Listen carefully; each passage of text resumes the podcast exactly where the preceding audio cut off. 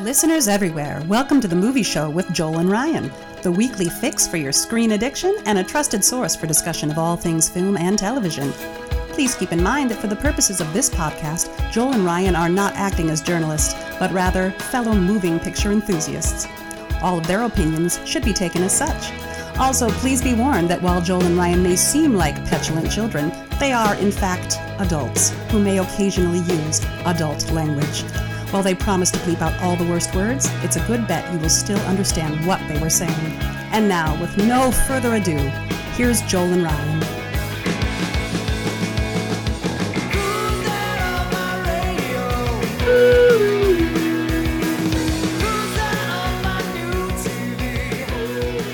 Hello, hello, hello, dear listener.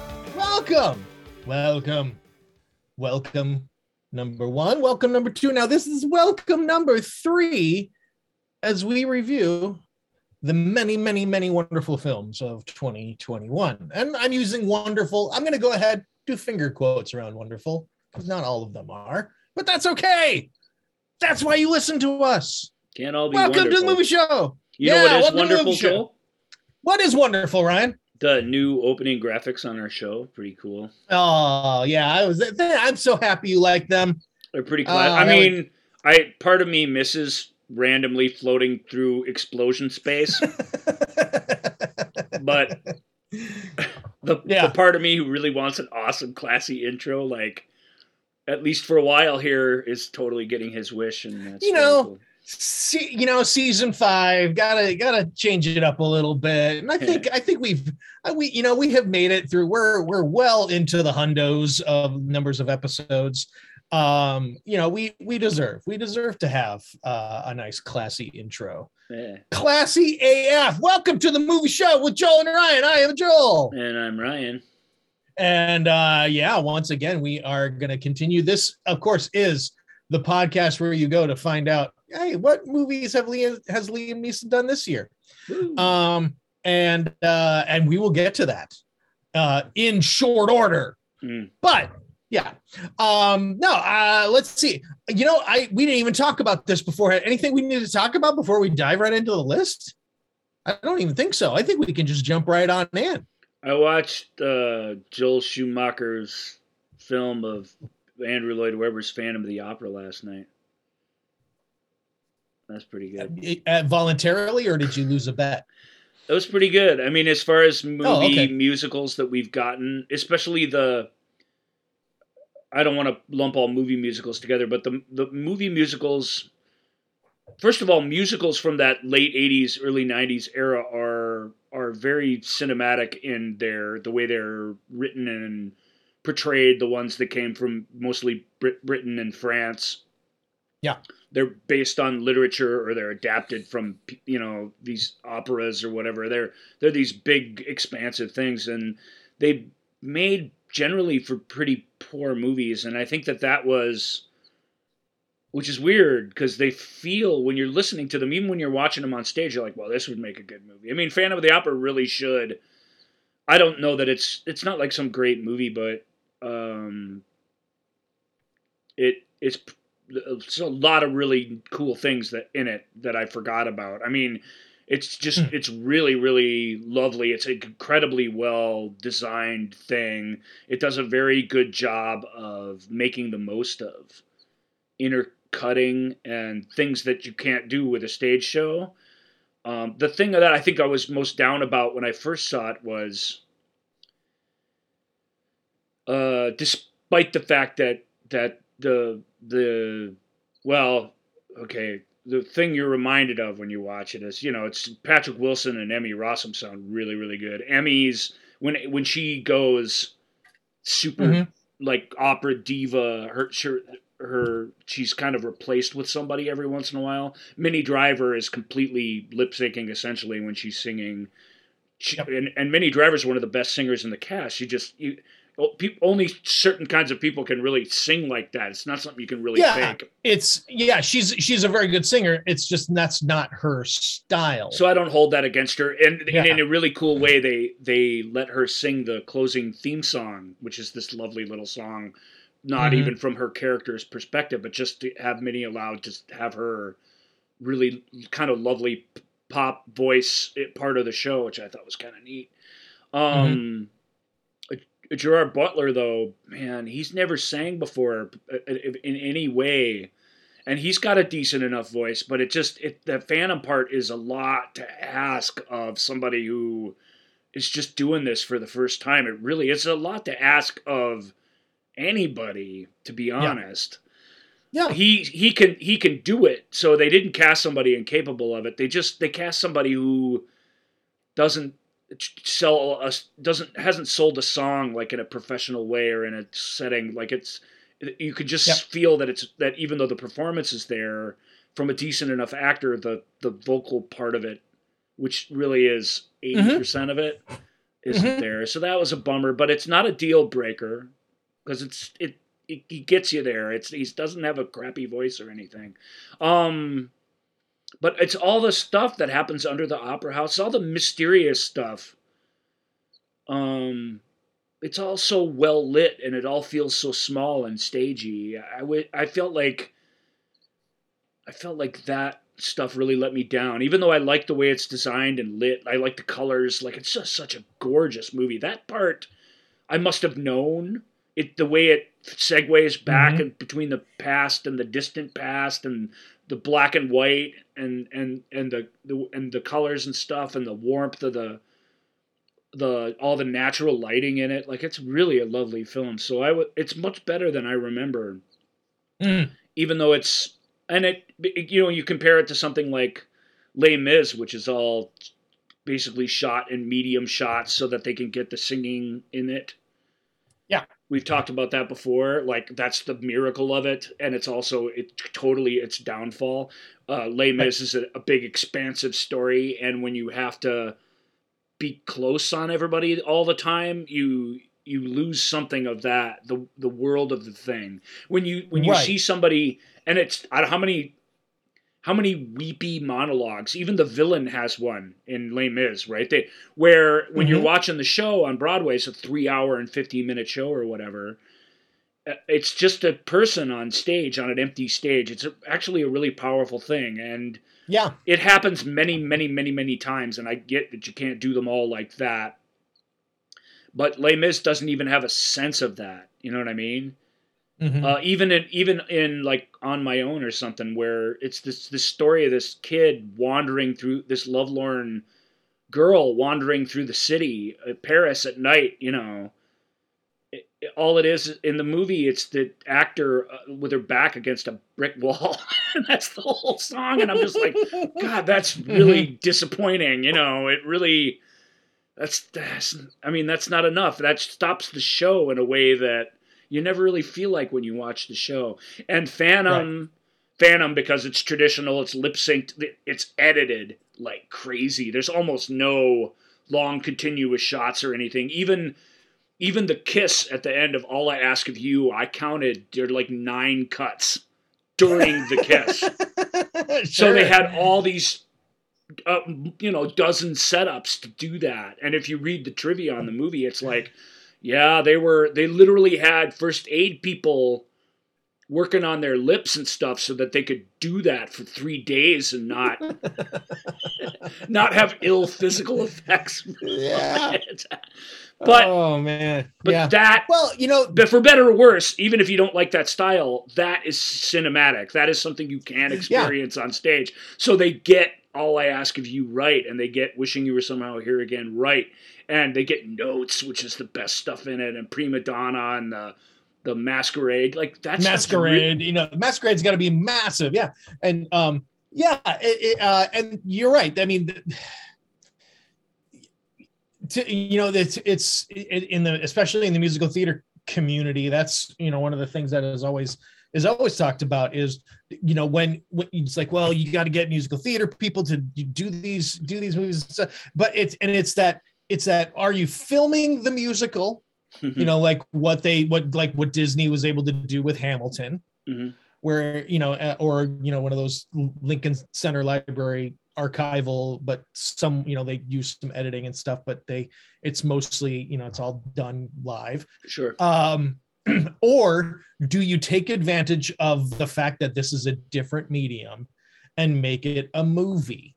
Make it you know and capture it cinematically. And you know i, I and and that's the debate. Les Mis chose to do it tried to have it both ways. And that's where you know and it's what made it fall short.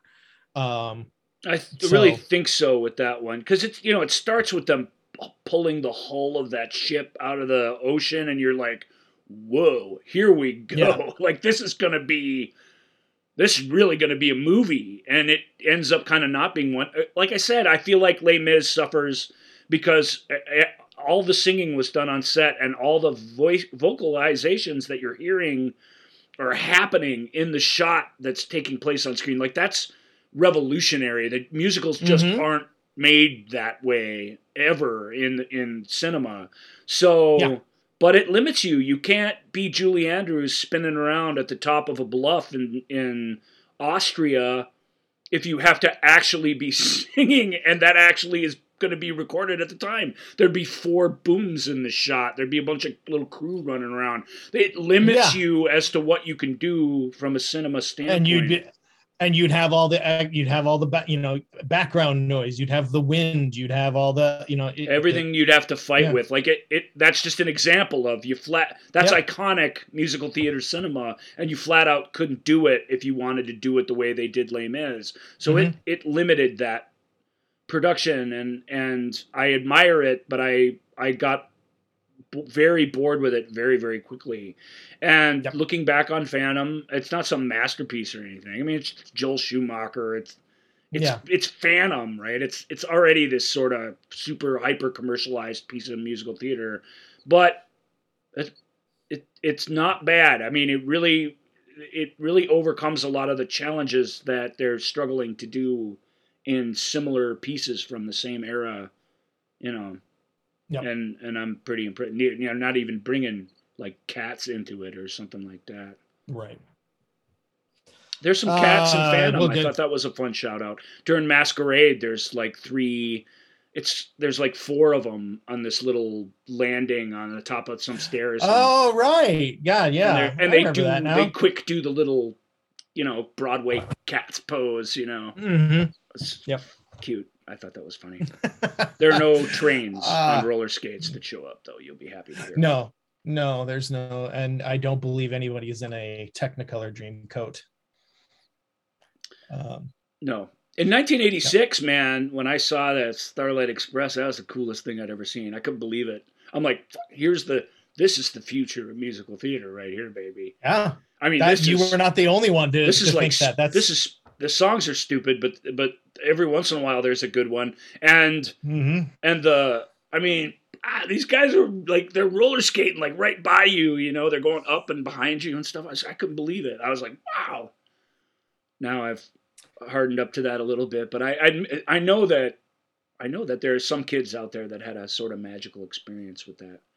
Oh yeah, I mean, there's, I mean, there's a, there was a lot of people that that that felt that way. They thought, oh my god, this is he did he did it again. He made us believe that cats could sing. Now he's making us believe that the trains can, have personalities. Can and... Have personalities. Yeah. Um, uh, all right let's let's jump in let's jump into our uh, our continuing review of 2021 um let's start in, with the title of franchise non-restarters which is a gr- great uh, great little headline there. Uh, first up we have um, uh, spider-man not spider-man uh, tom holland in chaos walking. I guess and and uh rey skywalker not Ray skywalker. That's um, right. So yeah, Star Wars and Spider Man hanging out together in a Doug Liman film. Okay, yeah, uh, Doug Liman, you know, who's made some good stuff. Most recently, his best best movie was the Edge of Tomorrow, or yeah, Live, Die Repeat, the Live or, Die Repeat, whatever. Yeah, or um, what's the name of the graphic novel? All you need is death or something or all you need is oh i don't I don't know that one. Well, it's it's a Uh, name that is so non-hit movie named that that is why you have these attempts to rename it all these weird generic things. Um, but Doug Liman, you know, made the first Bourne movie, made Mr. and Mrs. Smith. He's a very accomplished action director. Uh, go ahead. What's the name of it? All you need is kill. All you need is kill. Right? That wouldn't. That wouldn't have. That that doesn't fly. That, That doesn't no. fly in Hollywood, son. um, Oh, so I now love it, nobody knows what it's called. Thanks for that. yeah. But that either Uh, way, uh, yeah. difficulties with the name or not, that's a fantastic film. A really clever story and really, really well told. Uh, using all the tools that the the big budget cinema that, that, that are at its disposal, and he's so he's a good one. He he's made some sh- crap movies too, but he just he, Yeah. you can't just dismiss him when his name shows up on something. And Chaos, what's it called? Chaos Chaos walking. Walking. That's a pro. I was going to say rising, but walking is much more appropriate. Chaos moseying about for an hour and 45 minutes would be a nice title for it. Chaos saunter. It just, it's amazing. I mean, it does have Tom Holland and Daisy Ridley in it. And so you really feel like at some point it's going to like take off and they're going to start doing stuff, right? And it's just kind of, it's just, it's so dull and stupid. It really is like a 2004 era sci-fi channel pilot that was not good enough to become a series. That's what it Mhm. feels like. And I know that the books, like they always are, you know, they they typically don't make it this far if they don't have a good reputation. But if there was world building or some sort of mythological thing that the story's trying to set up, I mean, it might be there, but I I missed it, and um, I can't remember. Tom, both Tom Holland and Daisy Ridley had to turn down really cool movies because they were doing reshoots on this turd, and this thing never even. I mean, it never even got to theaters really in a conventional way. It's like a Lionsgate straight to video deal. Hmm. You know, it, it had a theatrical run, but not not not one that had any belief behind it by the studio at all. And uh, it's Just real quick, uh, the plot line of it: uh, two unlikely companions embark on a perilous adventure through the Badlands of an unexplored planet as they try to escape a dangerous and disorienting reality where all thoughts are seen and heard by everyone. okay. That's the gimmick: is that if, if, if the, everyone can hear each other's inner dialogue, and if you, you are someone who can hide that from others, you're a special person. Hmm. The Badlands of a planet. If you mean the Pacific Northwest, then sure. You know, it's just like what? What are you even talking about? Like uh, a, you can't say that's what it is and then just completely not deliver on that. This is a They could have. this is a shot said- just have, outside of Vancouver thing. It's all the Yep. same locations you saw Battlestar Galactica use for every planet they landed on that all looked exactly the same. It's just like you I I'm not against shooting in Vancouver or whatever, but you that that the woods outside of Vancouver have a very specific look to it. And if you're gonna Yeah, try and convince me that's the Badlands, I mean, I just, yeah. I was gonna say. I was gonna say, they're the unexplored planet Portland. Yeah, I mean, I'm glad you got a tax break from shooting there, but it it yeah, it uh, it's it, there it's just doesn't get there in any way, shape, or form. It's not some piece of garbage. You know, people are ripping on it for being terrible. I guess it is terrible because because I can't. I mean, anything where you can't think of a single good thing to say about it is probably pretty bad. But right. but um but it's not that bad it, it's just it's not incompetently made it's just dull and it doesn't go any place and it doesn't reward your your time spent with it in any way and so it's that's a dud unfortunately Hmm, couldn't- chaos Couldn't be saved. Couldn't be saved by Nick Jonas. could not who's the right. who's the older character actor guy in that that's supposed to help Uh, I'm guessing Mads Mikkelsen. yeah but mads mikkelsen's awesome am i right i Yeah. mean it's it's yeah, no, Mads is the best. That's why. I mean, he's Yeah, there's there's a reason why you look at this and go, okay, everybody says they hate it, but I'm going to give it a try, which is what I did. Yeah. I own it Uh, forever now. It's like sitting over there. David And- uh, uh, at Cynthia Erivo. Uh, I mean, it's not a it's not a crap cast. It's got you know some some pretty good. Well, I mean, obviously Tom Holland, and Daisy Ridley are slouches. We will not so- be exercising the extension on your three deal contract for Chaos Walking. There you Thank go. Thanks for Hey, your time. There you go. Um, another one that probably is not going to get another. Uh, Tom Holland really missed out. I believe he missed out on being one of the two principals in 1917 because he was doing reshoots for this thing. Yeah. Yeah, Which he would. I, have. I believe he was originally great, yeah. cast and then had to had to bow out for scheduling issues. So that's Oh, he would have been.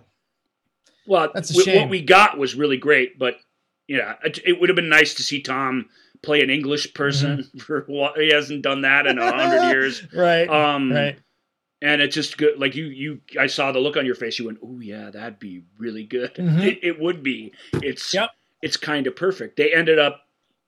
1917 did okay, Yep. without him. Tom but- Holland's got a great. Tom Holland's got a great. What is going on? I'm overwhelmed face, and you know his when he when he puts when he puts that on himself, eh, he's yeah he's pretty terrific.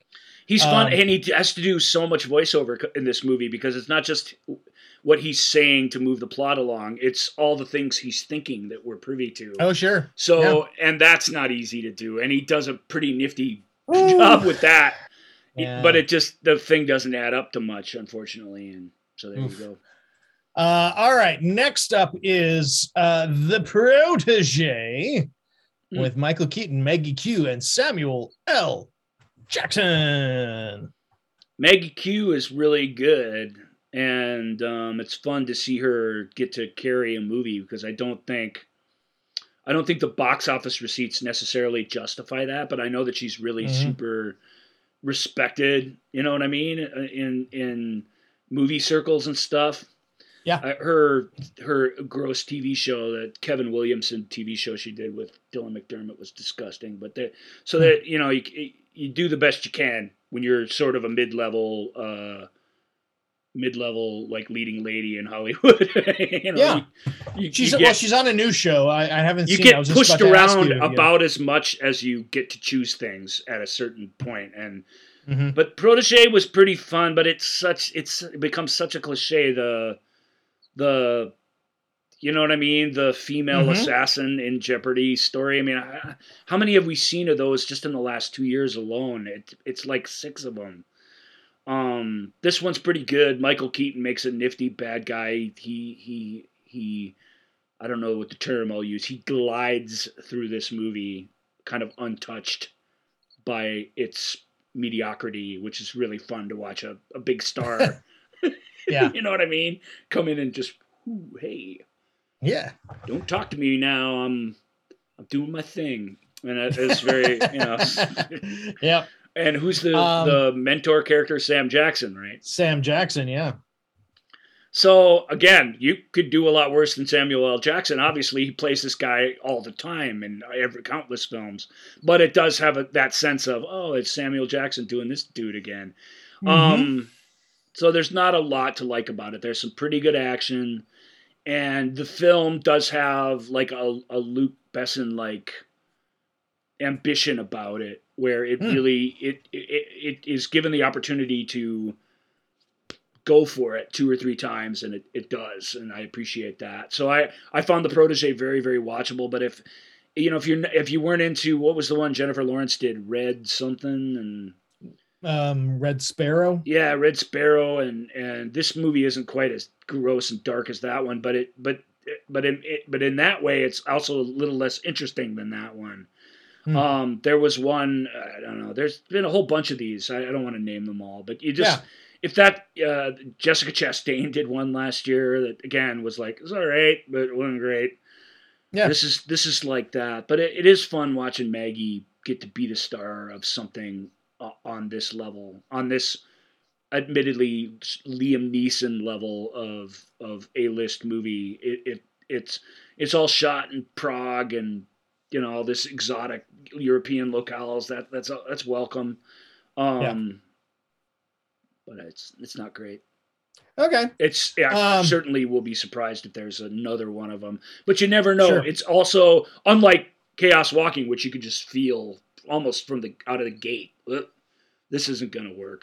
Like mm-hmm. uh th- this protege could could I mean if it gets enough of a John Wick like sort of cult following. That's true. Yeah, if enough fanboys love it, maybe we'll see another one. It's possible. It did all right, but yeah. Uh, yeah, Maggie Q is now on a, you know, she's got a CBS sitcom now uh, with uh, um, Ginnifer Goodwin and Eliza Coupe. I, I don't know, looks fun. J.J. Abrams really did her a big favor in Mission Impossible 3 because she's the she's got so many. You know, there's that picture of her in that dress getting out of the Lamborghini or whatever at the Vatican. I mean, that's that's like iconic Bond like slink and sexiness and everything you yeah. sort of want from that. And then and then later in the movie there's this scene where she's doing this little prayer and she's kind of playing with her fingers or whatever and uh, John Rhys Meyers goes, "What are you doing?" And she goes, "Well, when I was a kid I had a cat and whenever it would run away I would say this prayer, you know, until it came back." And they have this quiet moment and he says, "Teach it to me." and it's it's the I mean it's this beautiful moment between these two hotshot spy characters. Yeah, and you know Tom Cruise like falls on the roof of the car or something at that point. And we're off to something else, but yeah. it, she just has a lot of depth to her, truly as a performer, and and when when she's had a writer who believes that that's the way to tell a story, that's what you get. She's a little mm-hmm. bit of a hard as nails spy chick in Protege, uh, right. But when uh, when a when a door opens even just a little bit for her to sneak something meaningful in, she does a really great job of it. So I'm a big mm-hmm. admirer of hers, which is saying something because I really don't like half of the stuff she's been involved in. and good right. luck to the sitcom. That, that, that's even another fun thing to get to do, right? It's mm-hmm. a lady sitcom, right? It's like three friends and their little misadventures or whatever. Am I thinking of the right show? or is that a different show? Uh, it's. I mean, well, yeah. It like I know the premise is like they're the one of the like this foursome of of best friends dies and um, that's the um, one I'm thinking of. Yeah, so, yeah. It looks looks good. I I do. I I mean I like all three of um of those actors. So I yeah, it's just got to get around to to checking that out. Yeah. Um, let's move on um, because you know one of the things that you and I talk about all the time, um, and you know I don't think we dedicate enough time on this show really to to be talking about it, but we we when we discuss uh, how close the GI Joe movies are to being perfect, um, we often talk about if we just had a little bit more of like the origin stories of of some of these characters. Um and now we get a chance with uh with uh snake eyes a, a, a gi joe origins story so stephen sommers of the mummy films and van helsing fame made uh, the first gi joe film which is this awful uh, yeah. channing tatum and his who's the guy in it uh Mar- marlon wayans jr or something um, that's a very good question. Um, the young wisecracking Wayans. Marlon, um, yeah, it was Marlon. It's terrible. It's terrible. Everything out of Marlon Wayans' mouth in GI Joe, the film, is it just want to slap him in the face. You just want to be like you, you bastard, smartass sidekick character. I'm so sick of you you've only been on screen for four and a half minutes and I just want a missile to strike you in the head and be done with you. It's not his fault. You know, Marlon, it's there. It's what's there. He he does it. It's, not really his fault. It's just that that that uh, unforgivable cliche at this point of of that character only being there so that the so that we don't get bored with the serious, never cracks a smile, you know, uh, Channing Tatum. Right. It, that movie's it's got a huge scale. It's got some things going for it. It's got a Chris Eccleston is good in it. Uh, Sienna Miller's good in it. Miller, I get the yep. Sienna's mixed up. Yeah. Um, you know what I mean? Like there's some interesting things, but it just way too stupid. It it thinks we're too stupid, and it makes it hard to enjoy. Van Helsing's the same. It's just like, hey, Hollywood fans, here's your think you're stupid, and you just get bombarded with it. And I hate that. And the second one was more, all right, let's start taking GI Joe the premise seriously, and it just was it just was just as bad. Everybody's been dumped down in it. Now we have Jessica Biel and half of the cast of One Tree Hill and just a bunch of crap old ass Bruce, Bruce Willis. They made Channing Tatum honor his contract and come back and do a cameo at the beginning of it where he gets killed so that The Rock can have some reason to care about anything that's yeah. happening in the movie. That's spoiler alert, but it just trust me, I really do believe I'm saving you from a world of hurt of trying to sit through these films. but but this the the the sequel, which I retribution or retaliation, uh, some uh retaliation. Uh, okay, great. Um, that the Snake Eyes bits of that. There's a Snake Eyes origin story in it, and uh, white white dude, white white shadow, or I can't remember the bad guy's name, but he's a ninja as well, and he's all in white. And Snake mm. Eyes, of course, basically in a welding mask and you never yeah. even see his face. He played by Ray Park in both movies. So um, that part's cool, and there's this cool, really cool, like mountain battle when they're all on wires and they're all these little wire trolleys and things, like in Switzerland or something. That's pretty neat. Ninjas duking it out in that setting is pretty cool. So it has something to kind of redeem it. Same with the original G.I. Joe. It's got this giant underwater fortress and it's got this big, giant, you know, scuba divers and little underwater do like uh, hot rods and stuff shooting at each other and it's fun it's big and you're kind of like okay you got your money's worth by the time it's over even though it's totally stupid. Which brings us to snake eyes um snake, snake, eyes was pretty good actually like tonally it's such a much better movie than those other two movies it's much much smaller in scale um, but it has to do with the the you know the kind of um, Japanese mob or the Chinese mob, and it's the yakuza. Yeah, that's Japanese. Yeah, so yeah, Japanese. That yeah. makes sense for ninjas and whatnot. Um, it's we've seen all this in the the penultimate Wolverine movie actually, where we kind of stick a comic book character like Snake Eyes into this crime world and it it's kind of boring, but it's really I don't know. I just I don't really hate it. It's kind of good in a weird way. It's just so good by comparison, I guess. But nobody wanted it. I mean, don't they have people at Paramount and at Skydance who say, "Yeah, we just went out and asked people on the skywalk, sidewalk, and nobody wants to see this movie." like, well, I don't know how they don't know that. Yep. I, we we don't always know, and sometimes we're wrong. But sometimes you're like, Jesus, who's that supposed to be for? I mean, after these two movies, it all it is is so that the it just feels like it's there so that the rights to GI Joe to Hasbro don't revert. Feels like they got to make a, a GI Joe movie every so many years. Yeah. I mean that it really does have that sense to it. But Snake Eyes is an interesting character, even though he's one he really is one of those characters where a little of him goes a long way. He doesn't talk. You don't see his face. You don't get his reactions.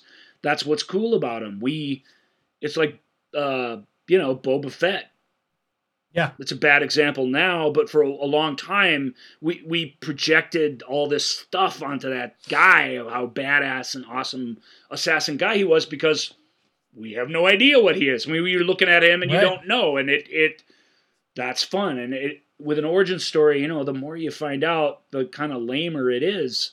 Not every time, but most of the time. So the fact that Snake Eyes works at all and has some really cool car chases and throwing stars and you know samurai sword fights and I mean you know it, it delivers on what it promises. Right. But nobody wanted to see it. Nobody did end up seeing it. Its failure, in fact, put the fourth Star Trek franchise film very much in jeopardy because that's another movie where it's been diminishing returns for them. Even though the movies have gotten slightly better, I think, throughout that franchise, it it hasn't mattered. People are just like Right. "Eh, whatever. Yep. Uh, it's it's not Star Trek enough for the Star Trek people to really bail you out, and and it's it's it's not big enough, broad enough entertainment that it that that it's justifying its budget. So you know, you we're it's a bummer. We were all kind of like "Ah, maybe this GI Joe thing will do good, and then because uh, without getting into it, Skydance to some degree they have sort of unlimited money, but they don't they don't Mhm. like any business they don't throw good money after bad, and Right. Paramount has no money. I mean they're pretty much not a studio anymore. Right. And Skydance has left them, so they, they don't even have that like production company asset. Wow. I mean, it's kind of like Legendary left Warner Brothers for Universal, but they still Warner Brothers still owns the monsters and it still owns all this stuff. So if they want to Mhm. make those, they kind of have to partner up with them. But uh, that's a little inside baseball. But Yeah. did I even talk about anything that happens in Snake Well, Eyes? no. Not really. I, no, but, but I mean, it. it wh- who cares? I mean, yeah, who cares? It, it's it's it, it's okay. Well, you know, Snake Eyes is you know this sort of he. You're right. He is the Boba Fett of of if you're a G, if you're a GI Joe fan. So you know you know nothing about him. He doesn't say anything, and so you just and and now we get to find out. Like, yeah, you're right. It's going to be cool. You know, action sequences and and It's it's Just- better it's better than the those I mean that's the only way I to recommend it. It's so Uh-huh. much more it just has so much more storytelling integrity. It's got better truer performances than those other two movies which were just silly stupidity. And that I appreciated, but it ain't going anywhere. It didn't do enough bank that it's you're going to get more. So it, its origin story leading into the next thing. There is going to be no next thing. They're certainly not going to do a a breaker or a Scarlett origin story after the very best chance they had at one failed. So you're Yeah. you're you know what are you going to do? Nothing. Right, right. Um, all right, let's move on. Um, Tom Clancy, as we all know, Tom Clancy uh, loves heroes with two first names. Um, and in addition to Jack Ryan, he has his hero John Clark. Um, and John and John, the first John Clark story is without remorse. Michael B. Jordan. God, Technically, the first Jordan. John Clark story is Clear and Present Danger. So we've been introduced to this yeah. character before. Um, as a matter of fact, he's in two movies, played in Clear and Present Danger with Harrison Ford by Willem Dafoe in a really great performance. They're Mhm. really outstanding, actually. That's John Clark, sort of as we came to know him in the novels. And there's a reimag- a slight reimagining of him in The Sum of All Fears, played by Liev Schreiber, and that is a fantastic alternate take on who John Clark is. Mhm. So it he's been handled well by the Jack Ryan films, in my opinion. And Without Remorse is his first solo adventure, we'll say, um, in the Clancy verse. I don't know if that's a thing, but- I well, it kind of is. I mean, uh, uh, he certainly has enough properties. Yeah, he The has show. enough properties.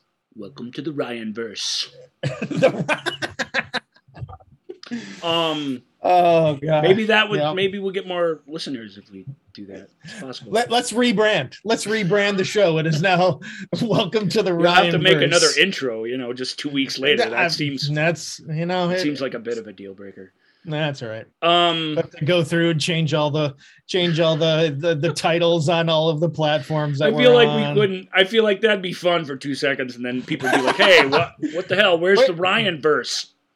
I thought it was a multiverse. I don't know. Honestly, even bad press at this point would be good for us. Uh, the the back to Tom Clancy. yeah. The, the unfortunate thing about this, the Clancy fans I know, I know a couple. They're out there. Um, they, they, this is nothing like the origin. That's just not without remorse. It just isn't. It has the Sure. title and it has the same main character. It otherwise is nothing like it, and it lays the origin story part of it so heavy on this character right out of the gate that it's very it's not what you know about him. You know what we thought John Clark was was this uh, you know this operative guy, a black ops guy, basically, who because of his lifestyle has a very difficult time interacting with other people in a sort of non-military way and that there's that's sad and it's fun and it's sort of there's a lot to mind there which is really really Yeah. cool as a character because we need some sort of really overwrought origin story instead we're introduced to a really well adjusted community minded family man who has to have everything taken away from him in the ugliest and most melodramatic way imaginable before we can get to somebody who's this doer behind the scenes and i just feel like I feel like that's just right out, right there, right at the start. You just too much, too much Mhm. tragedy, way too much seriousness and murder and and just utter destruction of innocence and stuff. I just, yeah, I, I the film never got me back after that, and I'm I'm I'm hearing that's pretty much the same Yeah. for Yeah. others. Uh, what I will say is uh, it's Michael B. Jordan, am I right? Yep. His whole crew kind of produced this and brought this into being, and it's a well directed film. Uh, you know, really, really, like, really tight and professional. Like, I if there's going to be more action movies, I really do hope to see this this crew, this director, these people keep on keeping on because I saw some action movies this year, and we'll get to a couple of them that like just they just didn't know what they were doing. Like they just didn't know what they were doing. And this film isn't a huge exception. This film has one of the coolest action sequences I've seen in years in the middle of it. And that really does recommend it. it it's not a it's so dour and serious and that's so the opposite of what people have been looking for from their entertainment. So it's hard to recommend on that level. But if you just like well choreographed action, there's this sequence where this team of of uh, guys, good guys, there's a couple girls in there as well, ladies, who are going to do this impossible mission or whatever. They're all on a plane and the plane crashes in the ocean and it's this escape while the plane is flooding it just it, a sequence like that is just not easy to do. And then to have it keep going and going and elevating and elevating it, it reminded me probably because of the water but it reminded me of, of james cameron. It's that good. Oh, sure. it's that good where you're just like wow. I mean these are people swimming around and you know they're doing all this. It's- some of this is faked obviously but i can't tell what is so my just my true hats off to them for pulling that off Yeah. but I wish this had a little bit, uh, just a little bit more standoffish. I wish it was from the, the um, you know, the Jack Ryan universe as it's been established by the other series. Sure. Sure, sure. That that those are pretty serious too. They're about modern issues. They're about terrorism, you know. But Mhm. You can spend an hour with those guys a week and you don't feel like like you're just piled upon. Yeah. And I I like serious stuff, you guys. I really do, but I just you know, it's I just I'm I'm it it, it seems like we we're really there's no middle Yeah. ground anymore. Like Yeah, it's, it's- and and it, maybe that's hard, and maybe that's good. I I don't know. I don't. You'll have to decide. But that to me is what weighed this down. Is it just have too heavy? But there's a lot of great action in it, and the central sort of MacGuffin of a story is pretty compelling. So, but again, it wasn't really popular, so I don't know that we're gonna get two more John Clark stories, or if we do, are they going to be like this one?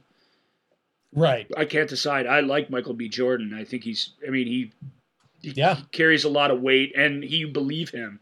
He has that action star thing where he shows up, and even if it's it's him against twelve guys, if he wins, you're kind of like, yeah, I could see Yeah. it. It yeah, could yeah, happen. I, you could buy that. Yeah. He's pretty badass. I mean, he and he's a Tom Clancy hero. He he he has to be a badass, but he's got to think his way through the situation to win, and the, Right. it delivers on all that. So I I liked it despite myself, but I. But Yeah, I'm I'm cool. not I'm in an elite club there that really kind of thought it was good and and and the reasons like I totally get the reasons people were not too much too much. Sure. Sure. Um, well, here's a movie where we're going to get sequels whether we want them or not. Um, next up is Red Notice. Ah, yes. Well, yeah, it's the worst movie on this list, pretty much. Well, Chaos Walking. Yeah. It's Chaos a pick'em. We'll call it. Jaunting. Yeah. Um, the cool thing about Red Notice is that all three of its principal actors each got 20 million, but big ones to do this bad boy movie. And Gal Gadot got paid the same amount as Ryan Reynolds and Dwayne Johnson.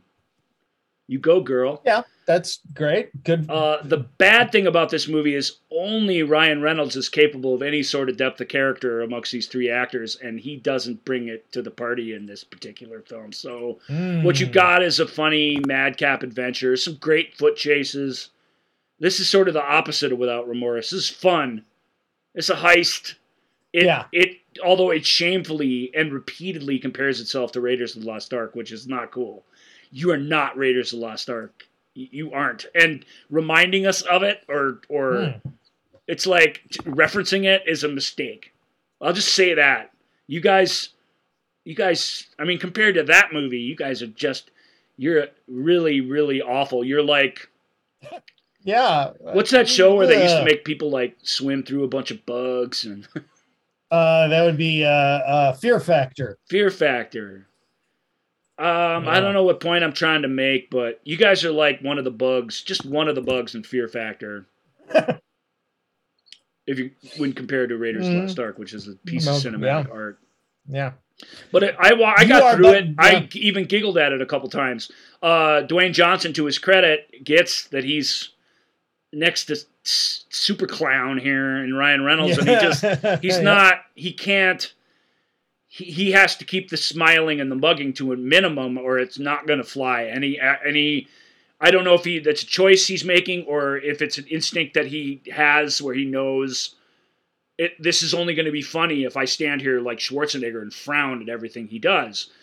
And he does that. That's a good team player joel truly in a in a, a movie sense Yeah. um, and as a result, he may not know this, but he gets more laughs doing that than Reynolds does, just mugging or improving his way through every damn scene in the thing.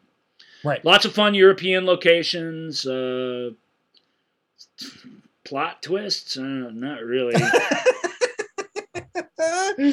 I mean, I like a good heist movie, so I, I Uh, yeah. couldn't bring myself to hate this movie, but it's No, yeah. it's I mean, a it- big, it's- bloated, dumb, breezy vacation of a film for all of those involved, and that isn't enough to make you feel anything. But it it is enough to pass a couple of hours breezily, and the series has enough. I hate to say this because I, I, you know me, I didn't like Red Notice, but I don't like it for what it is. Like I wasn't gonna like it.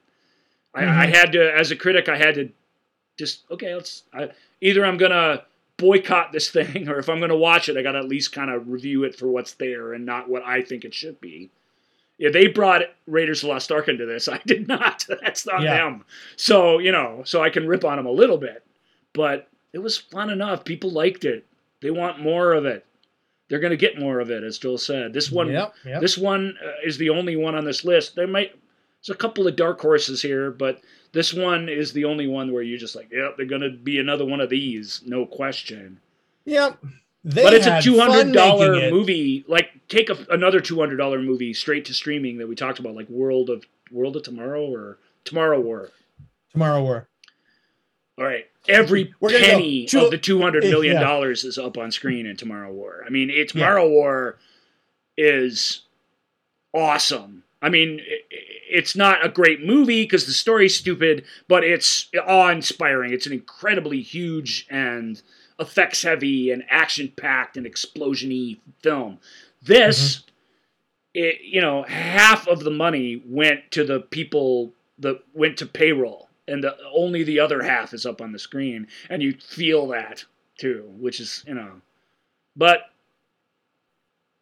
they're all stars to one degree or another, and they're all Sure. doing their thing within established parameters. We talked about Gal Sure. before. I I like her a lot, but I really don't feel like there are hidden even Maggie Q depths to her uh, as a performer. As a person, probably, but as a performer, I've not seen it yet, and until I do, I'm not really gonna believe it's there. She's so this is a perfect project for her. Like it, you know, shrewd. 20 million bucks in the bank and all you had to do was just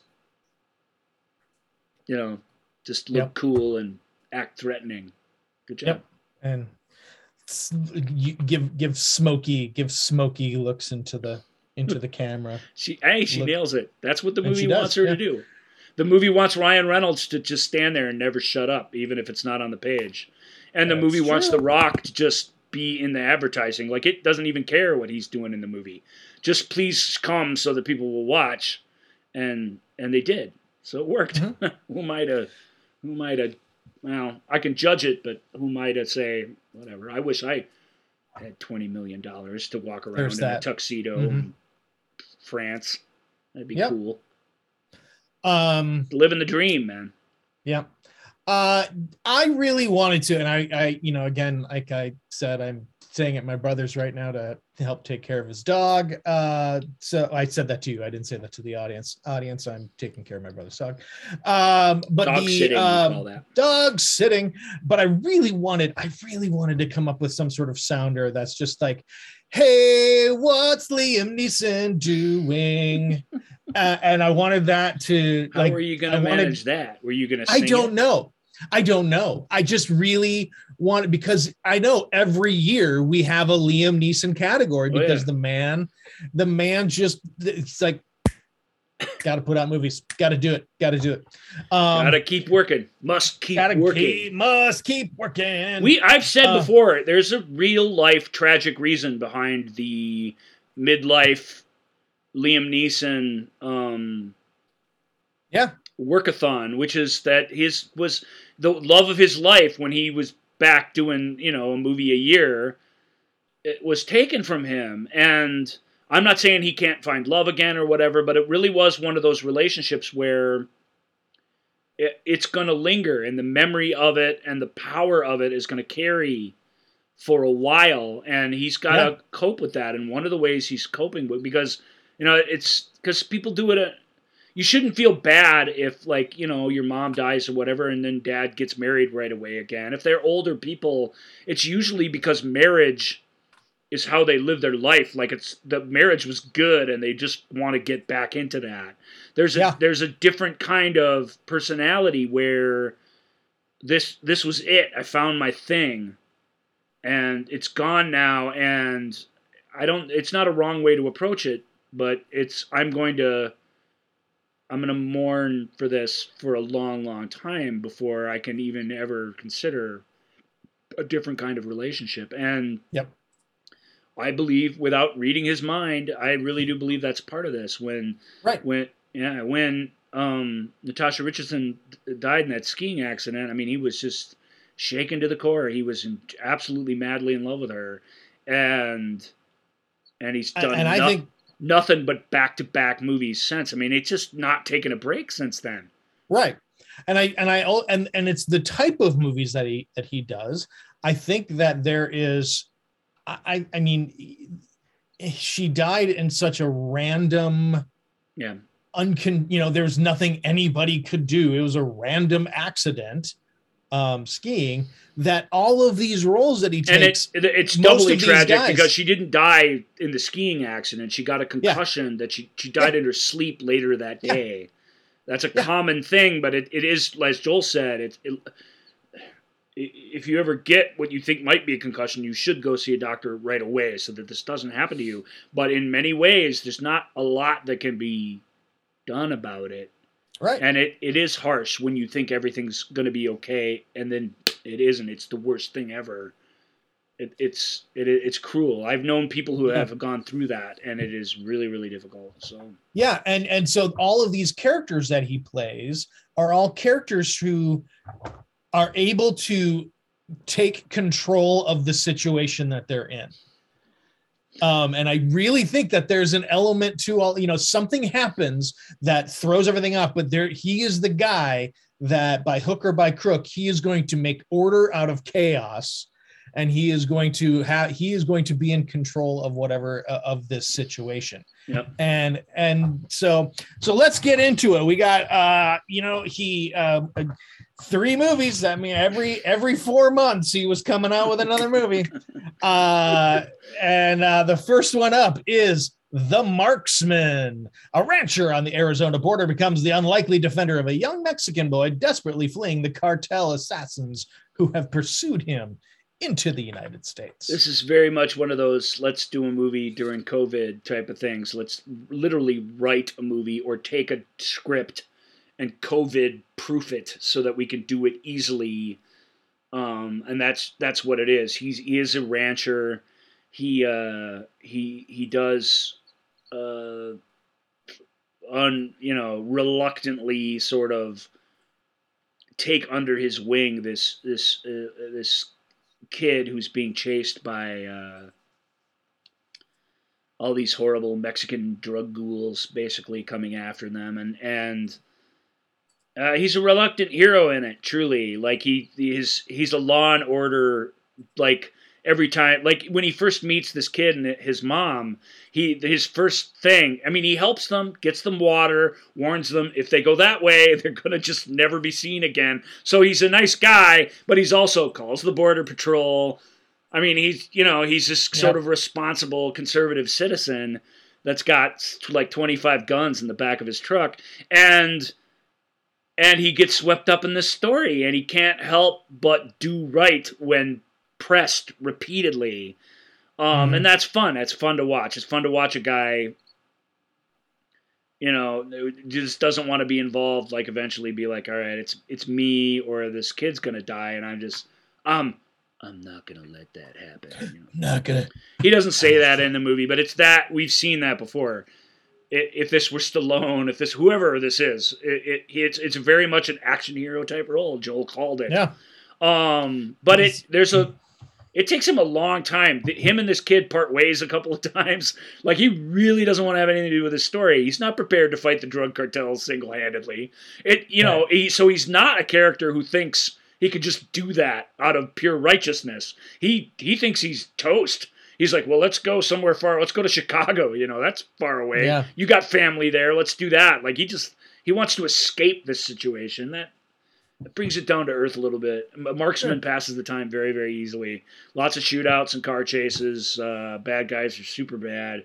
It is not bloody and visceral on the level that uh, Rambo: Last Blood is. Like it's just right. enough. The violence is violent, but and some really nice folks go down in this film, which is so it's you know it, it is an action movie with where there's consequences to actions, but it, it's much easier watch than that movie and and you know Liam and a dog and a kid. I mean, what?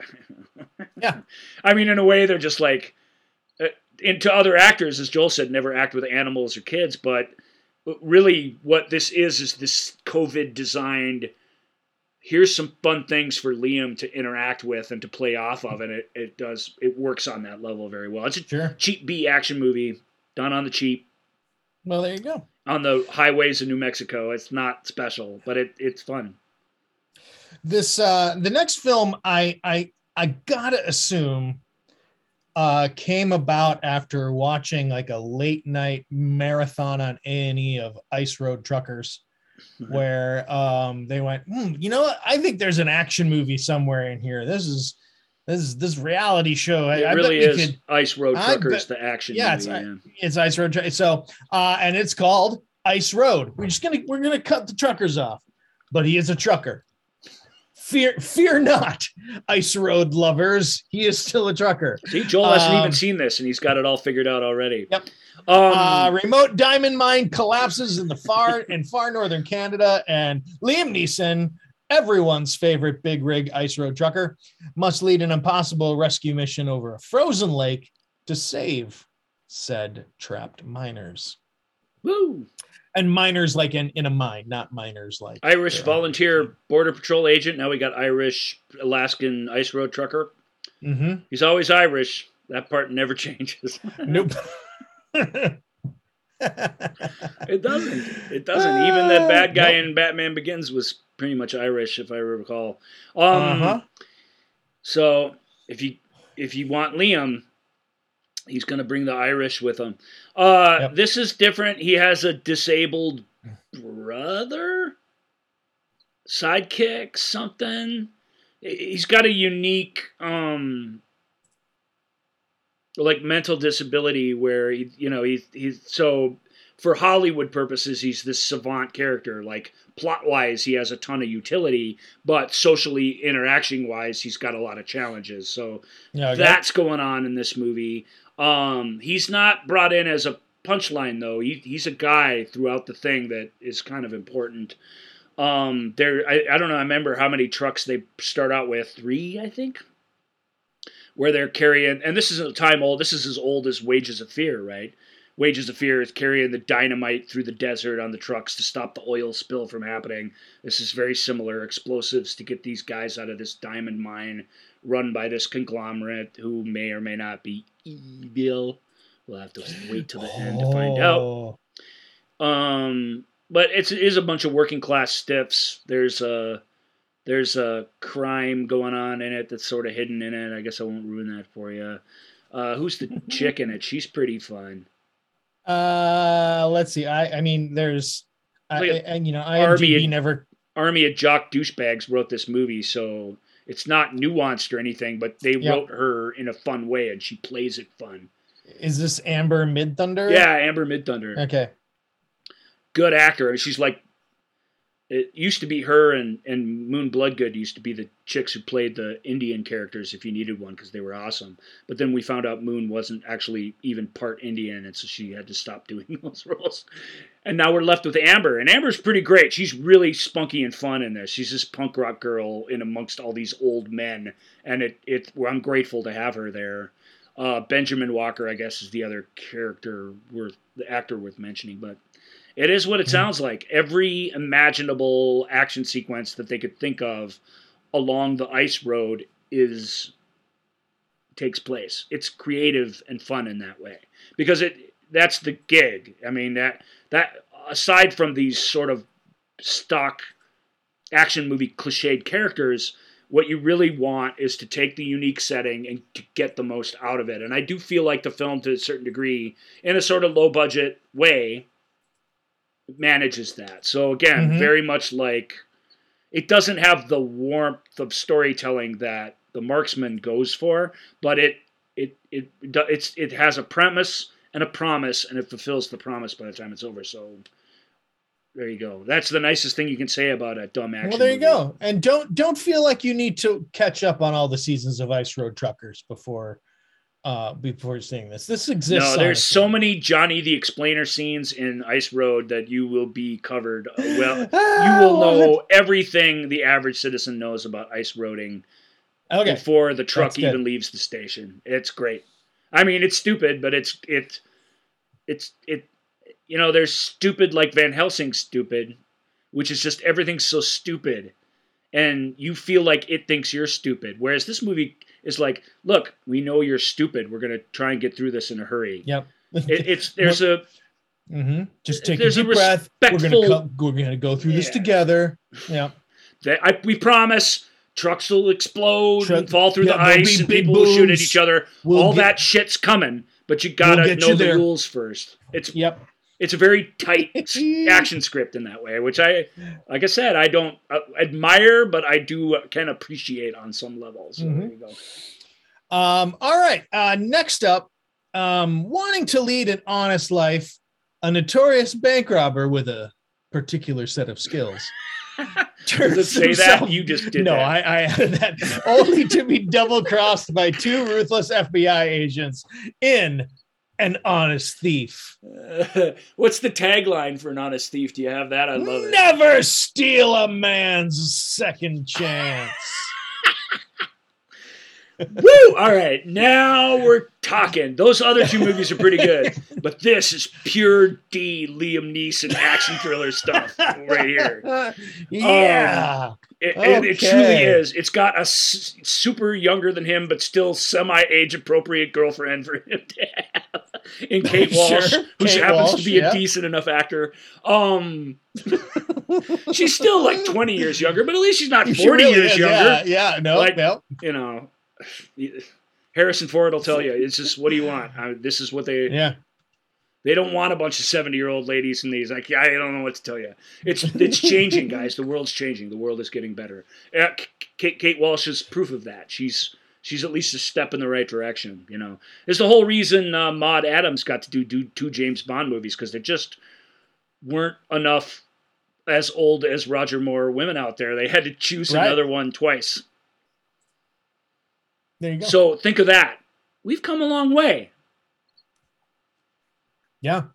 Anyway, Not on that for- note, it, this Not is just exactly Virginia what Slims anymore. it's what Yeah. Joel just said. Does that sound fun? Liam Neeson fighting back against the establishment who double crossed him. I mean, that's what it is. It is. It really is.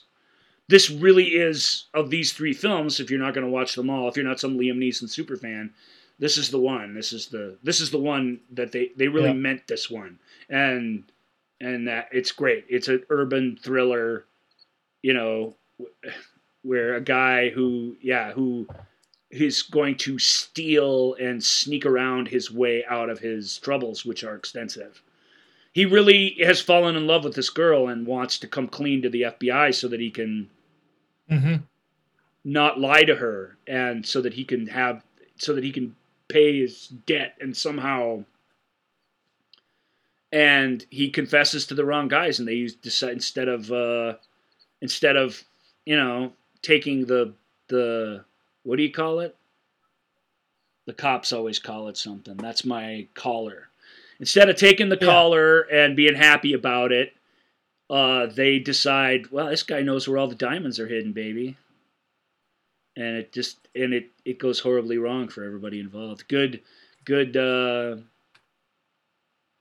name some of the other people in it. Uh, the Uh, sure. Yeah. I mean, Kate Walsh. Um, there's uh, Jai Courtney, Jai Courtney, uh, Jeffrey Donovan, Anthony Ramos. Anthony Ramos, J- Jeffrey Donovan, Robert Patrick. Okay, so that that's what I wanted you to get to that sort of group of people. Yeah. That's that's good stuff, man. Jeffrey Donovan doesn't show up and f around. He gives a crap about what he's doing in these films. Same with Yep. Robert Patrick. He might he might be a he might be a bit of a cliche at this point too, but uh, he shows up when you ask him to do. He doesn't. He doesn't care what platform the thing's coming out on. He doesn't care the size of his paycheck. He shows up and does the work. Anthony Ramos Right. and Courtney, Courtney, who I don't really like, but he's not very likable in this movie. He's kind of always better when he's a dickhead. Um, I don't know. I'm not saying anything about you personally, Jai. I'm just saying that seems to be true. um, You know what I mean? Because sure you're a nice guy. eh, You but- give appropriately to charity. Um, you know, but uh, right. But he's so much better in Divergent than he is in the Terminator movie, and it the difference is he's an asshole in Divergent. I don't know, you know, read into that what you will. Uh, he's good in this. Him and Ramos are really good. They're partners in it, and it, and it's it's fun. It's good stuff. It's really fun movie along those lines. You've you've seen them before. Liam Neeson blackmailed on a plane. Liam Neeson blackmailed on a train. Um, I don't remember what those movies are called. They have extremely generic action movie names. uh, I think they're called the plane movie and the train movie. They've got great names, Uh, but I, I'm sure I, they do. I can't Yeah, remember. but I mean, yeah. What, what are you what are you supposed Nonstop. to do? Is Nonstop the train movie or the play movie movie though? I don't know. Okay. One of them's now called I gotta Nonstop. The other one's called uh, S- Stop here we go. Non, maybe. Sorry, that was really loud. Sorry. uh, let's see. Uh, uh, let's see. Cold Pursuit, Widows, uh, The Commuter. Uh, The commuter, that's the train one. All right, that makes okay. sense. All right, so we got there. Good. I forgot he's in Widows. That Widows is a legit good movie, although he's Yeah, that's Will- not Widows a, is good. Yeah, that's that- not a it- Liam Neeson vehicle. He's got a small No, role. he and yeah, he's playing off of like this last, you know, several years of playing these sort of actiony criminal movies. right. You know, uh, he's playing off of that, uh, which I kind of dug. And I Cold Um, Pursuit. I, oh, Cold Pursuit. That's the revenge movie. Yeah, it's that. That's not one of my favorites. I don't like. I don't like uh, violent revenge for laughs very much. I will take violent revenge as a catharsis, but I Mhm. for laughs, it, I find it a little gross. So okay, Um, on to right. that's Liam Neeson for you. That is Liam Neeson. And next year we will have at least three more to talk about. At least two Um, more, not maybe not three. Three's a lot. He really snuck Marksman in there and made a movie when nobody was making movies. That's true. Yeah, so- Um, all right. Next up, we are moving on to um, a mystery, our, our mystery and suspense uh, category. We have uh, several movies that will that will keep you guessing, that will put make your herrings red, and um, I love a good uh, yeah. mystery and suspense movie. Um, but we talked about this a little bit in the Hitchcock ones. These this group of movies we're about to talk about are not stylized in a Hitchcock thriller sort of way, and that t- lifts a little bit of the pressure for them to deliver off of them, which which ma- Hmm. means that they can be they can mix a little bit more real drama into them and not just have to be that dynamite, well constructed, every bit is perfect, leading to the climax sort of film, which is helpful. But it also means that they're they can get a little more wishy washy. They're not as tightly constructed, you know. So they're they rely on some other things, mood, um, emotion, like legit emotion, as opposed to overwrought Hitchcockian emotion. Um, Sure. So that's what sets them apart because they otherwise they are very similar actually. Category. okay. Well, first up we have Crisis with Gary Oldman. Um, Armie Hammer and Evangeline Lilly, right? Yep. And Greg Kinnear Right. and Michelle Rodriguez. You can keep going. Luke There's a ton of people in this film. And Lily Rose Depp and Kid Cudi and uh yeah, that's pretty much it It's a it's a it's a split. What do we call it? We had a show about all of them. It's a split, fractured Nar- narrative film. uh, narrative, yeah. what's it called? You, did you say the word? I just said fractured narrative. Yeah, I but what? we- But there's a term for it that we used very proudly, oh, and I boy. can't even remember. Okay. what- Too. Um You got to go way Yeah, back, dude. That's yeah. like season one stuff where we talked about traffic and Syriana and all that. This is uh, uh, dual uh, narratives, um split perspectives, um trying to find what that's called. I can find it if we insist. I have it tagged in my movie collection, and I just got to go to one of them. But I was hoping not Uh, to do that. Anyway, this one is one of those. But it's is abo- set against the backdrop of the opioid epidemic and uh, the stories of an undercover cop. interlocking professor. Narrative. Oh, interlocking narrative. Okay, we would have gotten there eventually. We would have just named. I never would other- have. I had to look it up. I had the, Um, all those other terms, which are all correct, but we picked the best one. Interlocking narrative really does say what this is. These are different stories that are all connected, but you just don't know how until you're two thirds, three quarters of the way through the movie, and and that's the kind of structure it is, and I enjoy that very very much. Uh, uh, Armie Hammer plays a an undercover An undercover cop. Uh, um, Gary Oldman is a professor, and uh, Evangeline professor Lilly who plays a- safety and and and uh, you know chemical studies for the FDA, basically, Uh huh. And Evangeline Lilly plays a grieving mother, whose and they collide got, in this dramatic thriller. got wrapped up in this. Yeah, she's a mother on the warpath because her kid was killed as a result an of. oxy, an oxycodone addiction. And those are the those are really the three interlocking narratives. There's more going on in it than even that. But I liked it. Hey, this was. I mean, it had everything you want from this. The the the plot. You can't really do a plot like this and not have it pretty smartly done. Um, Mhm. Hammer in particular, Hammer and Lilly in particular. Oldman, he's tougher to peg down because although he's doing a really nice job as this guy too, Oldman hasn't got you know it's like he gets to play a regular guy, and you feel that it's it's honor to do that for a change.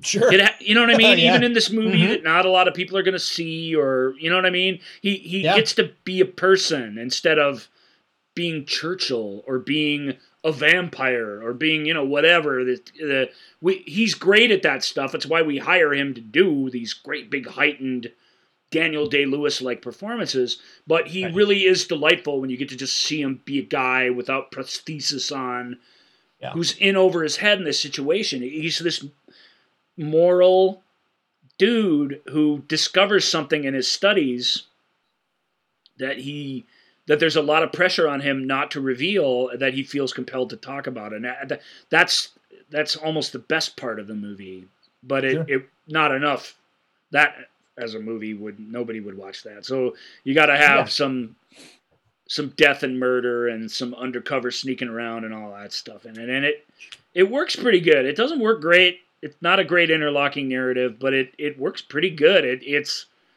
if you're gonna do a, a dour, serious, interlocking narrative crime drama about the opioid crisis, it's really hard to imagine it being much better than this Well, there you go. because it it it it's it's dark, serious stuff, and it, you you got to treat it that way, and yet you're still in the game ultimately to entertain your audience. And I feel like for you know I had a sense of what this was going to be when I watched it. Great Canadian location shooting and stuff. Um, you know, even in Eastern Canada, when you're out in some farm in Canada, I mean, you can Mhm. yell and scream and shout, and then nobody can hear you out there. It really Yeah. is. It really provides isolation in a way that American places don't as much. you know, like you got And I- down in the Southwest. Okay, you know that's Yeah. you can get pretty alone down there, but you know, Canada and the snow, out on your own, it, it's it's scary. You're alone. You're on your own. Yeah. Can I share my? uh I don't. We don't normally do this here, but can I share my favorite IMDb review here? Um, for Sure. Is this it movie somewhat Crisis? along the lines of what I'm saying? Uh, you, I, I absolutely think so. Okay. Um, the title of it is called. excuse me. The title is called "Engaging." It tells three engaging stories that are equally engaging. That's Yep. that's about right. About There you go. Thank you. A lot Thank of people didn't like this. thank They were, they were bored with it. I mean, you know, you've got to decide: are you down with a conventional mystery thriller about this sort of topic? you can Mhm. decide that for yourself. If you are, then here you go. It it's engaging. The stories are equally engaging. I mean, I agree with that. It you know, if you're not, you're not gonna. There's no way you're gonna like this. So there you go. Okay, so I'm being maybe I'm being a little unfair. Uh, Gordon, Gordon Eleven, who did that, he has clearly uh, like for Sing Two, it says delightful, and as a Sing Two is a delightful film with delightful characters. Uh, Swan Song, very slow. It's a very slow movie with a very slow pacing. Uh, so clearly, Gordon has, he's got a is he's got a thing. This is whole his- trademark is- style yeah, going for him. Yeah. oh, very we- enjoyable. Single all the way, very enjoyable. It's a very enjoyable romantic comedy with a cast that is very enjoyable. oh, Gordon. I okay. So, all right. I- Uh, the I- movie yeah. show with Joel and Ryan and Leonard Snurdley salute you, good sir. Yes, Thank we you. do. Oh, Gordon. Thank you, Gordon. That's awesome. Um, all right. Uh, next up is The Little Things. Uh, this is uh, Denzel. Oh, Denzel Washington. Yeah, yeah. Uh, Kern County Deputy Sheriff Joe Deacon is sent to Los Angeles for what should have been a quick evidence gathering assignment. I mean, zip on up there, get some evidence, come on back. Instead, he becomes embroiled in the search for a serial killer who is terrorizing the city. Who's hotshot cop in this? Is Jared Leto or somebody? Well, I mean, Jared Leto is and and Rami Malek. So Oh, Rami uh, Malek. Yeah, I don't Rami know which Malek's one. Hotshot Cop. it. So. Jared Leto okay. is something else entirely. Okay. Okay.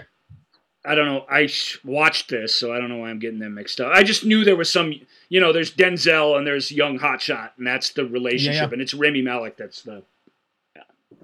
He's the young cop who, despite uh, ripping on Denzel for being old and out of touch, still is the guy who compels him to stay down there and help him with this serial killer investigation that he's looking on.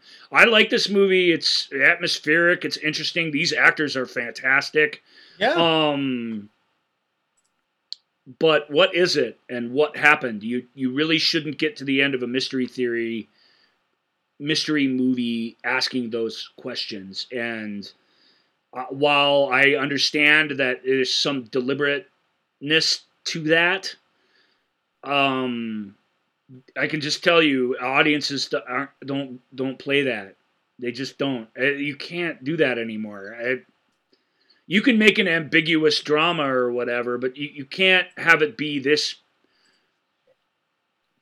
just cut out conventional up until the end and then just drop everything. You just can't do that, and that's what this movie does. It commits a cardinal mystery thriller slash serial killer, mm. especially.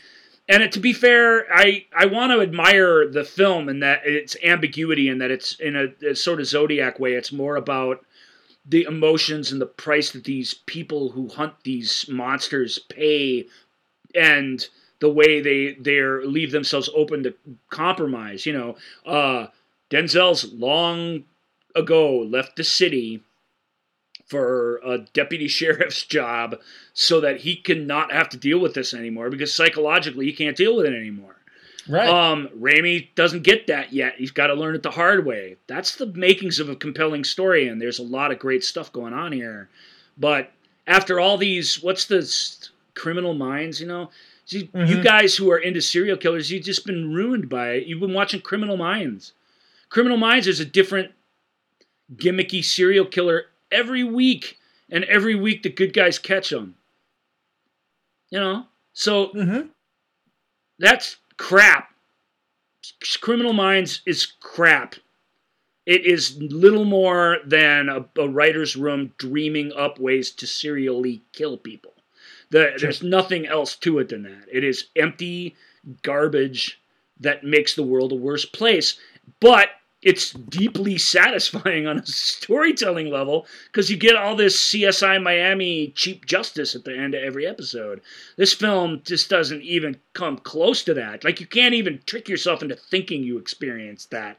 It and it it it's it was it's reviled for that reason. And I, I don't like ruining endings, and I didn't exactly ruin this one, but it it you just be warned. It, you're in it for the details, and you're in it for the nuances um, you can give this a try. It's still not a work of genius or anything. It's not Silence of the Lambs, but but it it has something to offer on that level. On the level of, you know, let's get the serial killer. It, it just, you know, it just yeah. it just gives you mm-hmm. nothing. Mm-hmm. Almost belligerently gives the audience nothing, mm. and the audiences did not like that. That's the, yeah. in my opinion, that's the the consensus about this film. But I I'm proud to have it. I just I do sympathize with that, even though sure. I do think we've been ruined and spoiled by just really crap television. Those CSI shows, the NCIS shows, so easy, easy, cheap ass justice for everybody who did even a slightly bad thing in them. Even right. they make Law and Order, which is a pretty straightforward justice show, look immensely nuanced by comparison.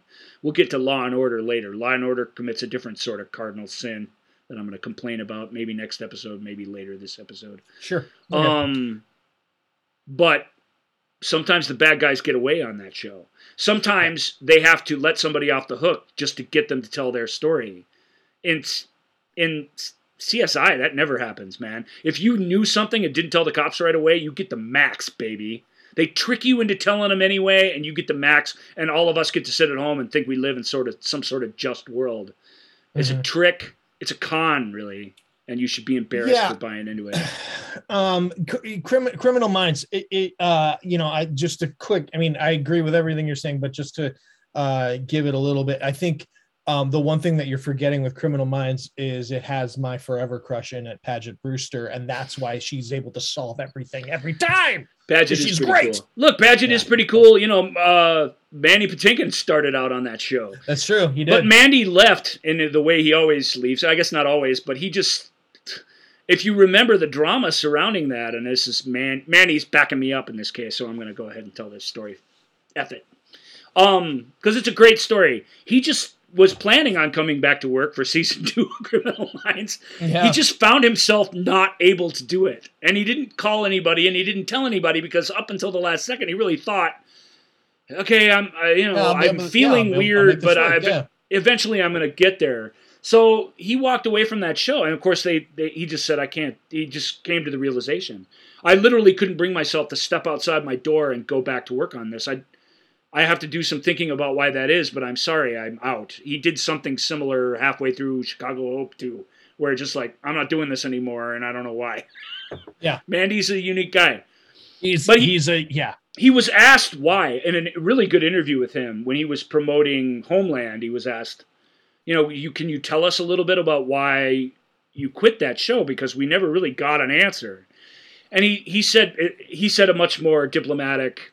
He said it's a really good show, but it it it it really is this exercise in creating this grisly awfulness and and then giving an audience an illusion of those things being solved in a simple way and he thought that that was poisonous it was poisonous to his soul is the term that he used he said and they said well what homeland is worse it's got a, this and that and this and that i mean the, the interviewer was like i mean Yeah. you can't you can't even compare the two he said well the, he goes the difference is homeland takes these things for what they are and it it it shows how complicated they can be and it it just goes about the material in a completely different and more constructive way and and Right. even though I agree with you that it, it's a heavier more serious show that's what's good about it Sure.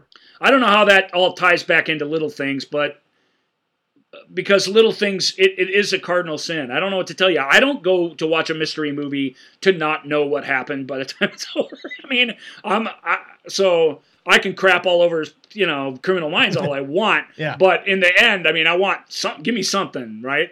Right. Right. Maybe this movie gave it to me and I missed it. That's definitely possible. But I can tell you that I'm not alone if I did. Right. I'm in a I'm in very a crowded room full of other people like what? And I Hold felt on. something at the end of it, and I appreciate that, and I can appreciate that because I watch a ton of movies. Those of you who are more selective should be warned about it. Sorry, I was real quick trying to see if we could tell, but um, yeah. Um, Gordon, do we want to hear what Gordon said about it? Hell yeah!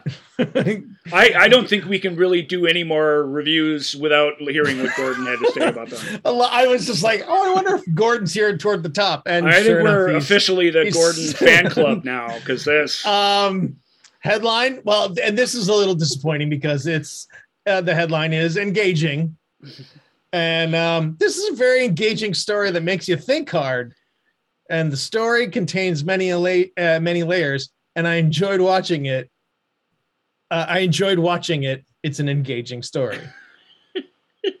so I don't. He he may have just been you know cranking out a lot for that one. So Uh, if he's Oh. joking, man, he's hilarious, and if he's serious, God bless him. I, either Yeah. way, these are fantastic reviews. Uh, okay, well, let's move on. We we spent a lot of time on. Uh, on Well, other things. So No, it I- can't be all bad. We there's a lot to talk no, about. but- Yeah, yeah. Um, all right. Next up is uh, Jake Gyllenhaal. Um, uh, when Hmm. he's uh, not the subject of a Taylor Swift song, he is playing a demoted police officer assigned to a call dispatch desk. Uh, and he's conflicted when he receives an emergency phone call from a kidnapped woman in The Guilty. another again another covid let's put jake gyllenhaal in a, a lonely uh, call center Mhm. and have the entire story happening over the phone now it's a fun gimmick we talked a little bit about or at least we mentioned last week when we were talking about steven knight we talked about um that's a god damn it it's a name of a person I can never remember. Anyway, there's a Tom Hardy movie where he's on the phone the whole time. This is very much right. like that, Yeah. where we're not privy to what happening out in the world. There's somebody locked in a trunk. They call 911, and uh, this demoted detective gets the call. Uh, I this so in that way it is great. This is everything. The premise again. It does it. These mystery films. It's important. Uh, Same with the Liam Neeson films. What's the premise? What's the promise, and does it fulfill the promise? And this movie absolutely does. It's a very fast-moving, overwrought, dramatic thriller that takes place entirely over the phone, and it really makes the most out of that. Unfortunately, it there you know, the other 911 call center people seem really reluctant to help him. His other fellow detectives over the phone that he tries to call in, there this is happening outside there's a wildfire happening, so there's all these evacuations and ambulances are all busy. So in a way, he's fighting this uphill battle to get somebody to pay attention to this little kidnapping case when Mhm. the world's on fire. I, that was nicely done, but their reluctance to or unwillingness to, and his going the extra mile as a as a emergency call person gets old you, don't want to watch him fighting City Hall. You want to watch him fighting to get this figured out. And I wish the film was more clever and put obstacles up in in front of the story instead of just in front of the character, so that we felt like he's the only 911 call center guy in America who would give a shit about this. That doesn't really Right. ring true at all. If you know anything about people who do that kind of work, Right. um, or you know anything about just anything, cops, detectives, you know, they, they will all want to do stuff, you know, sometimes to a fault. So this idea that he's he it's it's a one lone guy bucking up against the police bureaucracy didn't really feel. It, maybe it's just because I'm not used to seeing it in movies, but that felt a little much. But but if you strip those few instances away, it's it's it's neat. I mean, there've been mm-hmm. There's cellular. Uh, Halle Berry started one too that was terrible. I can't remember what it was called. Where it there Yeah. you're the 911 operator and you, Mhm. something bad happened and you get all embroiled in it. It's almost a cliche of a storyline. This one was done in, under COVID circumstances, and there's a lot. It, the sound design is spectacular in it. So there's like there's a lot to like. And Gyllenhaal, no offense to Halle Berry, but I mean Gyllenhaal's great. He's such a great actor right now and such a fantastic screen presence. And he brings his heart and soul to this little project because, like Liam, he wanted to stay busy during COVID instead of taking Right. a few months off. A lot, that's what most of us did. He uh, he kept right on going, and and it, given that that's what it is, it's pretty great. But it it's only so great. well, very you cool. really Um, never leave the call center. I, I guess that's the warning. If that, if you can handle that, it's pretty Well, great. Here we go. Um, because you know, Gordon had some things to say. Yeah. What do you say? Um, I think my favorite is that it says warning spoilers. Headline is intense. This film is very intense, especially given the fact that it's a single location one man show. The twist is very intense and sends a shiver down my spine. Spoiler alert. There's no spoiler. Spoiler alert. well, no, I agree with Gordon in this case, Joel. We've talked about this before. Okay. And me I- and Michael are always arguing about this. If you say there's a twist, you have spoiled it. Oh, sure. Okay. Yeah. I guess then, sure. That makes sense. Yeah. Then there is a spoiler alert. So, Well, good I- on you, Gordon. I, it is kind of funny. I get why it's funny, but it, it's also legit. If it, the fact that a twist exists and now you, the audience, will be waiting for one, is Mm. is a spoiler in and of itself. Period. And there's no other way to view that, in my opinion. All right. Well, if you, so I, I apologize if uh, the, the Michael spoilers thinks didn't you can go right up to telling what the twist is. Like he can tell you what what it, Mhm. who it involves, where it happens in the movie, and as long as he doesn't ruin it, he hasn't spoiled anything. But I completely disagree, and that's okay. It's okay that you know the- that a that a cheesy one location mystery thriller has a twist. I mean, yeah, That's the. Joey Tribbiani uh, approach to spoilers, where you can be like, "Oh, and that one part with the lady in the bathtub when she, you know," Yeah, exactly. and and it's like, "Oh, you know, uh, all blank and no blank makes Jack a blank blank." Uh, uh, anyway, so I'm Um, with Gordon. Wh- That was a well placed spoiler alert, my friend. Thank, Thank you, Gordon. All right, so I'm sorry if I spoiled that. You can uh, skip back about a minute and then skip forward a minute. Um, and, And that solves it. everything. Spin Solves around in a circle, spit, you're spit, good.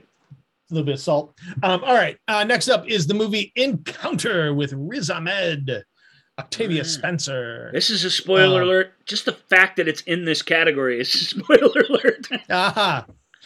Two brothers embark on a journey with their father, who is trying to protect them from an alien threat. Okay. Uh huh. Okay. And, All right. Uh, Hmm. I don't know what to say. Encounter. I thought Encounter was great. Riz Ahmed is fantastic.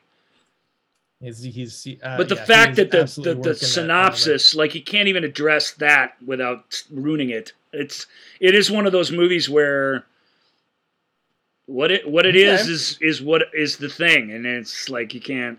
ugh. I don't know what to All right, say. well, it, it give me a moment here, Encounter was really really good, and it's good because because Riz is really good because the two kids are good in it. Um,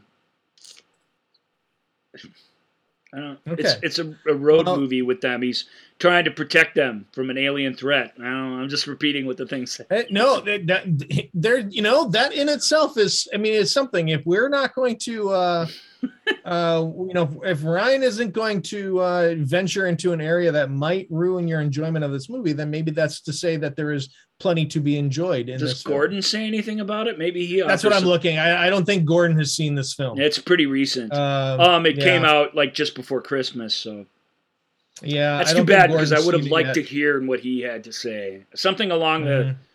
something along the the realms of engaging. I Yeah. imagine. Maybe the headline would have been Encounter. I liked the encounter in the film Encounter. Um, no, he hasn't seen it, unfortunately. Um, but well, you know, so let, let's go with that with Encounter. The fact that Ryan can't talk about it means that there might there must be something worth talking about with this film. And and it's and he's not going to talk about it because he wants you, our listener, our viewer, if you were catching this on YouTube, and if you are, please like and subscribe. Um, that there is something worth checking out in this film. So let's just maybe let's just leave it at that. And then, then let's move on to uh It's To it's, a little in- Eric it's Bana intense. It's action. him and his two sons, and they're on the run throughout the movie. And the relationships. I mean, there are things I guess I can say. The relationships between them are what make the thing lively, and the way young kids process stuff, question stuff like Mhm. it's different than we do, and that that. That difference is sort of the central conflict of the thing. You know, how, how Sure. do we all stay on the same team in in this rather serious journey that we're on. There, I did it without you saying did it! anything. All right, let's move on to Eric Bana. And of course, Eric Bana's nickname has always been the Dry. no, I don't know. Um, no, the, this next movie is called The Dry. Aaron Falk returns to his drought stricken hometown to attend a tragic funeral, but his return opens a decades old wound the unsolved death of a teenage girl. Uh, if you know me and you've been following these year in review shows for a while, you'll know that at the end of these categories, I either put the awesomest one in, in the Mhm. list, or I put the super turd that I get to have fun with ripping on, like Okay. Red Notice, for example. Um, the the even though I Red Notice, ironically, because Red Notice is like a franchise that like somehow successfully got started despite sort of sucking.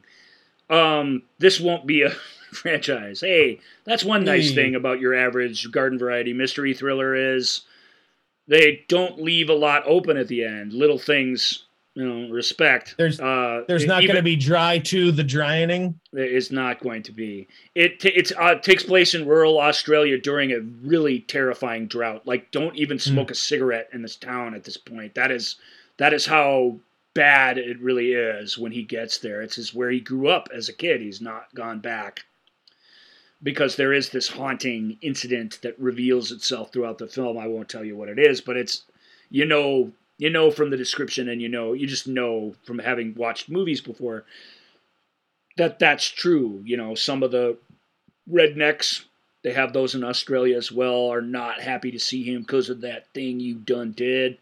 And, you know, nobody's really saying anything because they all know everything. It's us that have to Mhm. find out what's going on throughout the film.